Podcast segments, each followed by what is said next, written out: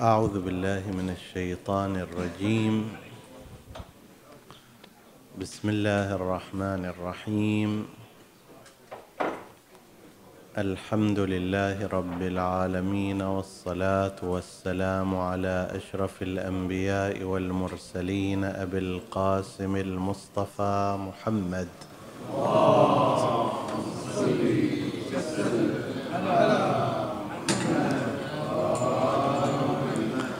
وعلى آل بيته الطيبين الطاهرين المعصومين المكرمين. السلام عليكم أيها الإخوة المؤمنون ورحمة الله وبركاته. قال الله تعالى في كتابه الكريم فبشر عبادي الذين يستمعون القول فيتبعون أحسنه. أولئك الذين هداهم الله وأولئك هم أولو الألباب. وفي آية قرآنية كريمة جاء وتعيها أذن واعية. صدق الله العلي العظيم. في حديث سابق أشرنا إلى بعض الفئات التي ينبغي أن يتجنب الإنسان أن يكون منها. مثل أن يكون عاملا في تهديم بعض الأسر من خلال كلام التحريض ولو لم يكن قاصدا هدم تلك الأسرة. إلا أنه ببعض الكلام غير المحسوب قد يكون سببا من أسباب انهدام تلك الأسرة. وحديثنا اليوم هو تتمة لما سبق ذكره. مثلما أن الإنسان ينبغي الا يكون مبادرا في الحديث السلبي. كأن يتحدث أو تتحدث إلى الزوج أو إلى الزوجة. أنه مثلا لماذا أوضاعكم هكذا؟ لماذا انجابكم قليل؟ لماذا انجابكم كثير؟ لماذا بيتكم صغير؟ لماذا لا تمتلكون منزلا؟ وأمثال ذلك. أن يكون الإنسان طرفا في إنشاء هذا الحديث والتحريض هذا أمر سيء. أن يكون الإنسان مستقبلا سلبيا. أيضا هذا أمر سيء. عندما تصبح الزوجة اذنا تتلقى الكلام من الخارج وتتأثر به سلبيا في داخل بيتها هذا أمر سيء. عندما يصبح الزوج أذنا مستمعة لأشياء من الخارج تنعكس بصورة سلبية في داخل الأسرة هذه الفئة أيضا فئة غير موفقة في حياتها الأسرية. لا شك ولا ريب لا يمكن للإنسان أن يبقى من دون أن يستمع إلى أحد. هذا خلاف الحياة الاجتماعية. أنت تذهب إلى مجلس إلى تجمع إلى غير ذلك. ستسمع كلاما من صديق وقريب ومن شابه. كيف تتعامل مع هذا الكلام؟ أحيانا كما يقول القرآن مبشرا أولئك العباد الذين يستمعون القول القول بشتى صنوفه وأشكاله وهذا طبيعي ولكن يتبعون أحسنه. أكو عندنا كلام سيء وعندنا كلام حسن وعندنا أحسن. ليس كل حقيقة هي بالنسبة إليك حسنة وليس كل حسن بالنسبة إليك أحسن. فأنت أحرص على أن يكون الكلام الذي تسمعه وتطبقه اولا ليس سيئا ثم أن يكون حسنا بالنسبة لك لأن الحسن أيضا مختلف. قد يكون شيء حسن بالنسبة لك وبالنسبة لي ليس شيئا حسنا. أنت تملك المال فمن الحسن أن تظهر نعمة الله عليك. تشتري أشياء حسنة وجميلة وتأثث وبيت وإلى آخره. أنا لا أمتلك ما تمتلكه أنت. هذا المصرف اللي إلك هو حسن وتحديث بالنعمة بالنسبة لي يعتبر أمرا غير حسن. لأنني لا أمتلك ما تمتلك. هذا النمط من السلوك قد يكون بالنسبة لي حسن لكن بالنسبة لك ليس بحسن. فلا بد أن تشوف الشيء سيء أو حسن هذه في المرتبة الأولى. ثم بالنسبة لي حسن أو غير حسن ثم إذا استطعت أن تقارن بين الحسن والأحسن فتختار الأحسن. فبحسب الظروف بحسب الزمان بحسب الأشخاص تختلف الأمور. ثوب واحد بالنسبة لك حسن بالنسبة لي ليس بحسن. بالنسبة لك قبل مدة من الزمان كنت مثلا فقيرا ذاك الوقت هالثوب حسن إليك. الآن أصبحت غنيا نفسك أنت هذا الثوب ليس حسنا بالنسبة لك. أحيانا يحصل أن الإنسان وهنا أريد أن أشير إلى قسم من النساء هي أشبه بأذن. كما ذكر بعضهم يقول أنا أتورط إذا زوجتي راحت إلى محفل. إذا لنفترض إلى عرس إذا إلى جمعة صديقات إلى جمعة أقارب تتأثر بكل كلام يقال لها. امرأة قالت لها مثلا أنه أنا قلت إلى زوجي إذا تحبني اقترض علشاني مئة ألف حتى أسوي كذا وكذا. وهو الله يجزاه خير ما قصر في الموضوع راح. هناك قسم من النساء تجي تقيم هذا الأمر تحلل هذا الخبر تستلمه ثم ترى هل هذا مناسب أو غير مناسب. يناسب أن تطلب من زوجها أو لا يناسب أصلا عندها حاجة إلى هذا المقدار لو ما عندها حاجة. ثم لو طلبت منه سيستجيب أو لا يستجيب. إذا لم يستجب راح تصير مشكلة بينهم أو لا. تبدأ تقارن هالأمور ثم تقرر بعد ذلك.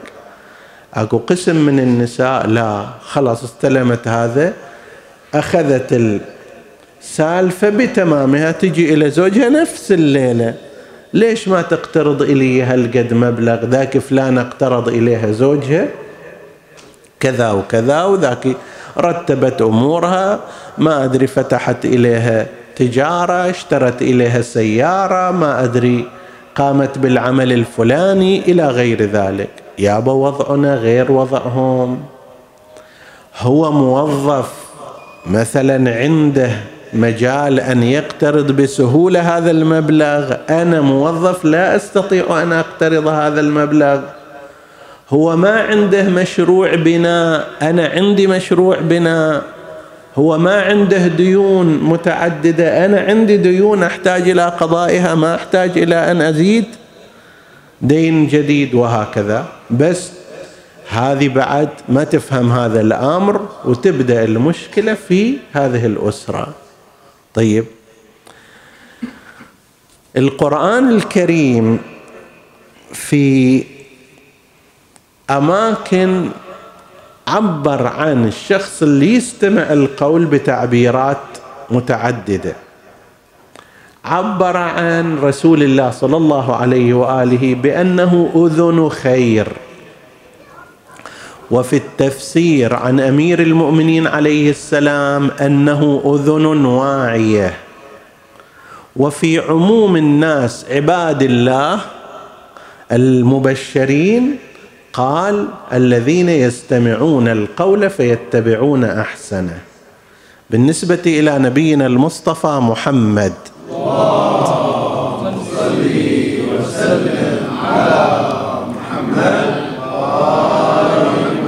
في الآية المباركة ومنهم الذين يؤذون النبي ويقولون هو أذن. قل أذن خير لكم. يؤمن بالله ويؤمن للمؤمنين ورحمة للذين آمنوا. قسم من هؤلاء المنافقين كانوا يتكلمون ضد رسول الله صلى الله عليه وآله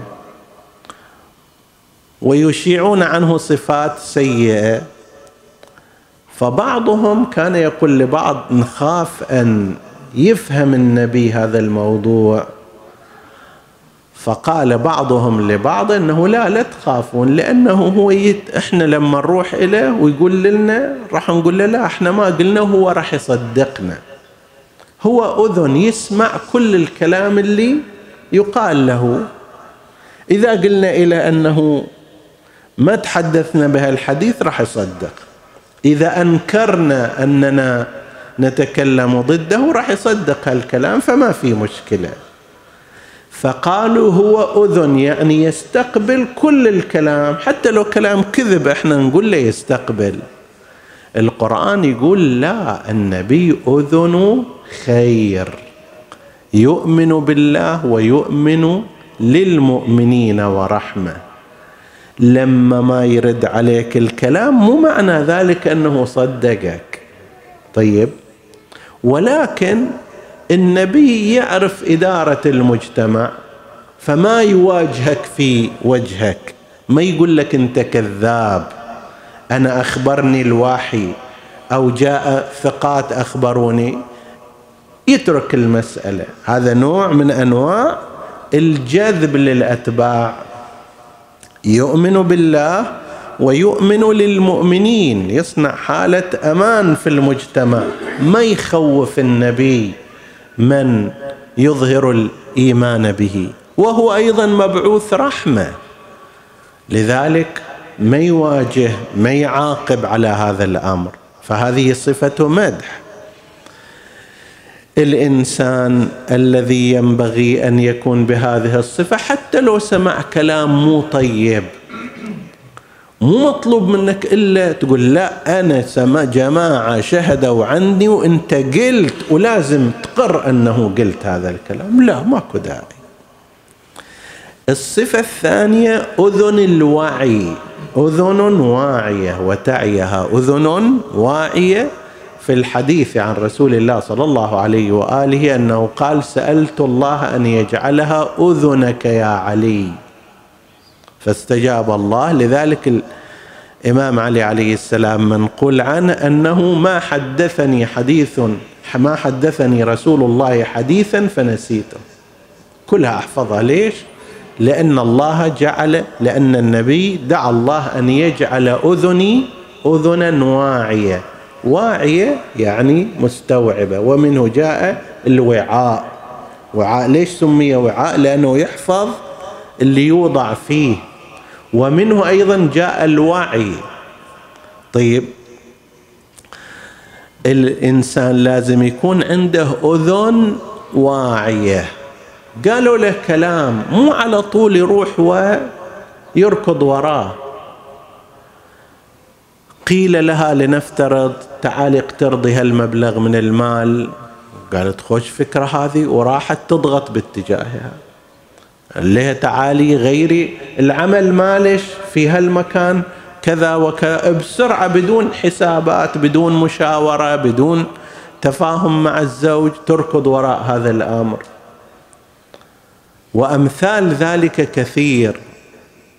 قالوا له مثلا فلان يعطيني أنا المصروف الشهري مالي كذا كيف ما يعطيش أنتينا ويعطيش أقل من هذا؟ أو بسرعة تشيل.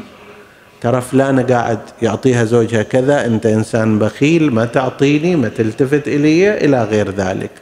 لا ينبغي أن تكون الزوجة أذنا سلبية مسلمة. كل ما صبوا فيها خلاص تركز. وإنما تكون أذن واعية. وهكذا الحال بالنسبة إلى الزوج. ليكون عنده حالة سلبية انفعالية بمجرد أن قيل له كلام بدون تحليل بدون تفكير بدون تأمل بدون مراجعة بدون مشاورة. بسرعة يريد يسوي والآن لازم يسوي. هذه كلها طرق غير صحيحة في إدارة الحياة الزوجية.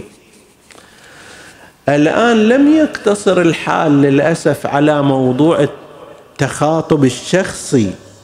الآن صار حتى التخاطب غير الشخصي يؤثر في قسم من الناس. تشوف أو يشوف سنابات. طيب مختلفة.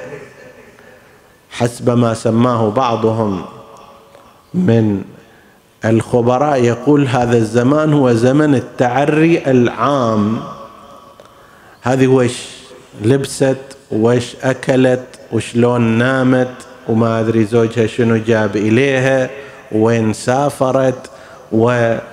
وصور مالها أو ماله في هالمكان وذاك المكان. طيب. كأنما الخصوصية شوية شوية تنتهي من حياة الناس. وهذا كله راجع إلى الحالة المظهرية والتفاخرية واكتساب المجد من غير طريقه.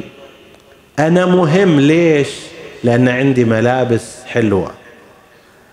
أنا شخصية كبيرة. ليش؟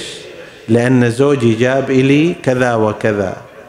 أنا محبوبه أو محبوب لأنه قدموا إلي الهدية الكذائية. جوع وعطش للتفاخر وهو طبعا في الدراسة النفسية يعبر عن نفسية ضعيفة عن نفس ضعيفة فقيرة تحتاج إلى باستمرار أن تشعر وأن تشعر بأهميتها.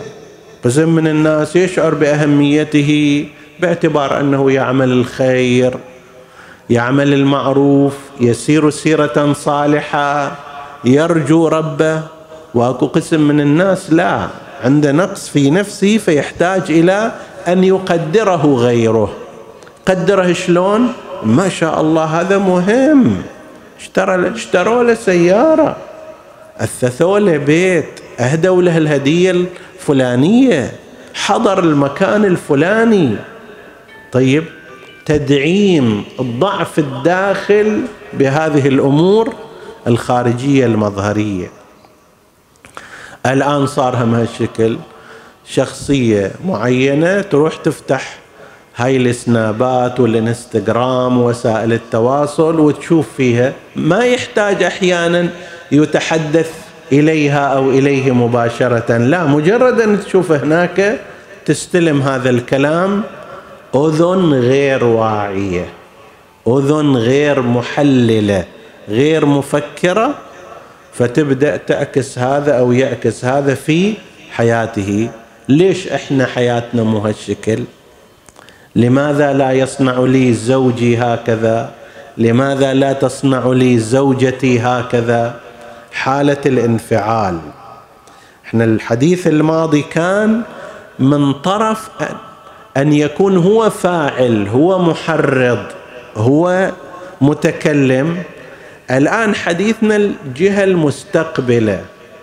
لا تكن أذنا تتجمع فيها كلمات الناس ثم تعكسها في حياتك من غير تخطيط أو مشورة أو تأمل أو تفكير. استفد من غيرك. استمع إلى غيرك. ولكن اتبع ماذا؟ احسنه الذين يستمعون القول فيتبعون احسنه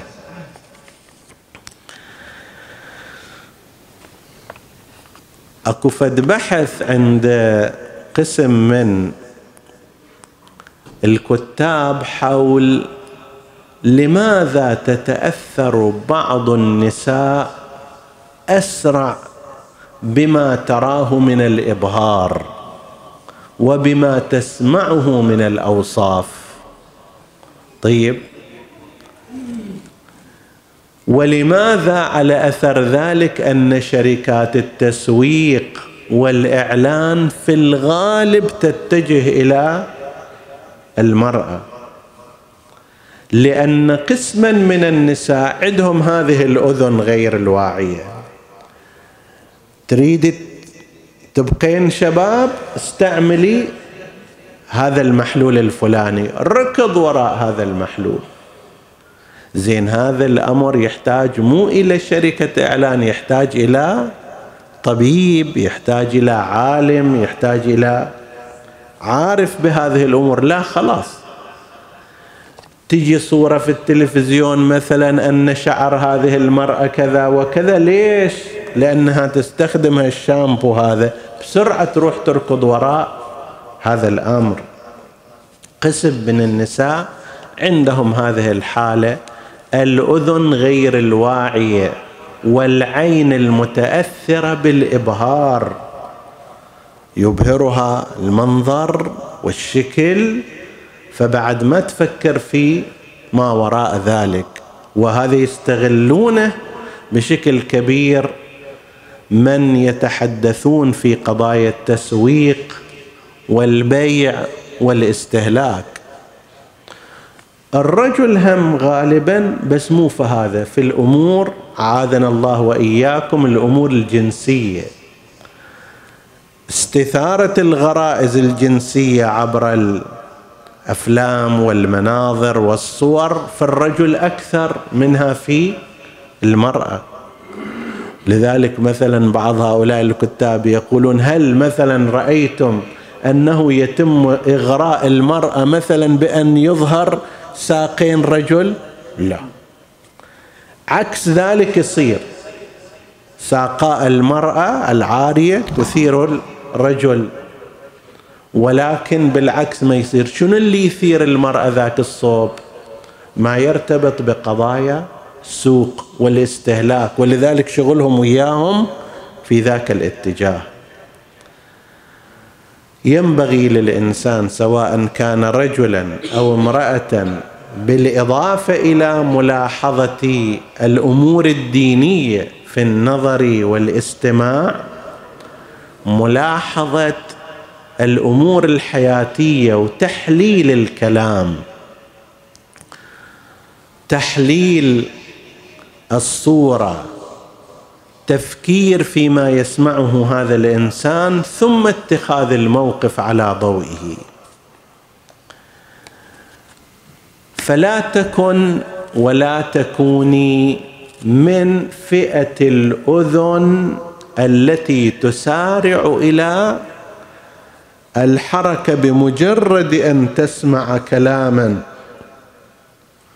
هذه فئة تتعب نفسها تفسد حياتها لا تشعر بالاستقرار. أيضا لا ينبغي أن تكون المراه ولا الرجل من الفئة الباحثة عن الأخبار. أخبار العامة التي لا تعني الإنسان.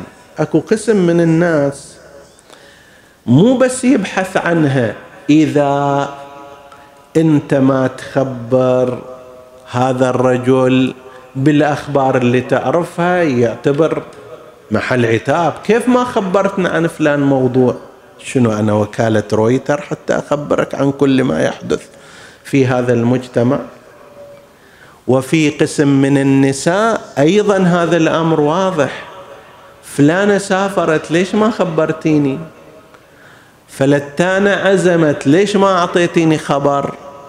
انتقلت إلى بيت جديد أنا وياش إلى يوم أمس ليش ما خبرتيني بالموضوع؟ أنجبت ليش ما قلتي لي وعلى هذا المعدل. هذا البحث الدائم. عن الأخبار وتفاصيلها متعبه للإنسان. أحيانا تصير زعل ومشاكل على أنه كان عندها بعض الأخبار ما خبرتها مع أن هذا يدخل في كثير من فيما لا يعني الإنسان. ذكرنا في حديث سابق أن أكثر الناس ذنوبا في يوم القيامة انشغالهم فيما لا يعنيهم. شيء ما مربوط فيك. لا يرتبط بك بشكل مباشر. إيش عندك رايح وراء الموضوع وتفتش من واحد إلى واحد وتسأل هذا وذاك؟ لا داعي لك. وبالذات في الحياة الزوجية.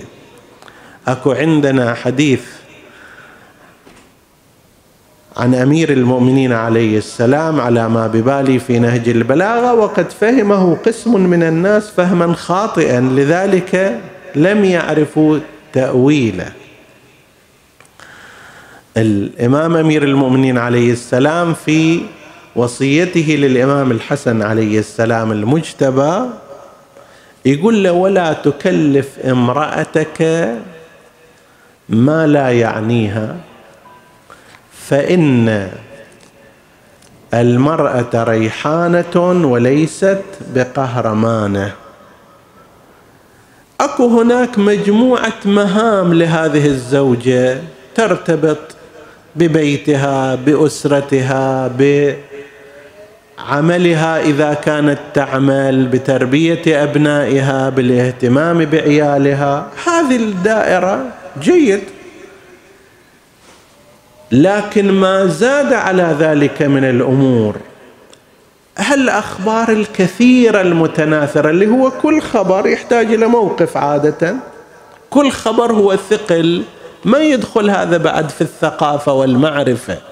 كثير منها أخبار لا ينفع الإنسان إذا علمها ولا يضره إذا جهلها. يقول الإمام أمير المؤمنين عليه السلام ماكو داعي أن تحمل الزوجة هذه الأمور وتثقل عليها فإن المرأة ريحانة الريحانة لا تتحمل أثقال كثيرة. هي مو شجرة مو نخلة مو جذع ريحانة سريعة العطب. تشم تلاطف يحن عليها. ما تحمل الأثقال وليست بقهرمانة هذه مو جاية من أجل أن تحمل الأحمال الكبيرة والعظيمة. لا ينبغي للمرأة أن تتحرك كثيرا في اتجاه البحث عن خبر هذا وخبر ذاك وهالعائلة وتلك العائلة واللي راحوا واللي إجوا واللي أنجبوا واللي ما أنجبوا؟ نعم بعض الأمور اللي تحتاج فيها إلى أمور اجتماعية للقيام بها هذا أمره طبيعي.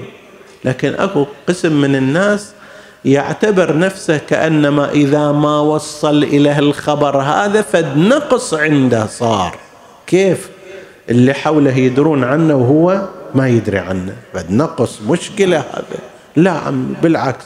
هذا من الأمور التي لو جهلها الإنسان لم يخسر شيئا. الذين يستمعون القول فيتبعون احسنه أولئك الذين هداهم الله. هذا طريق طريق هداية طريق استقامة. نسأل الله سبحانه وتعالى أن يوفقنا إلى الاستقامة في حياتنا وأن ينشر علينا الأمان والإطمئنان والاستقرار إنه على كل شيء قدير وصلى الله على سيدنا محمد وآله الطاهرين.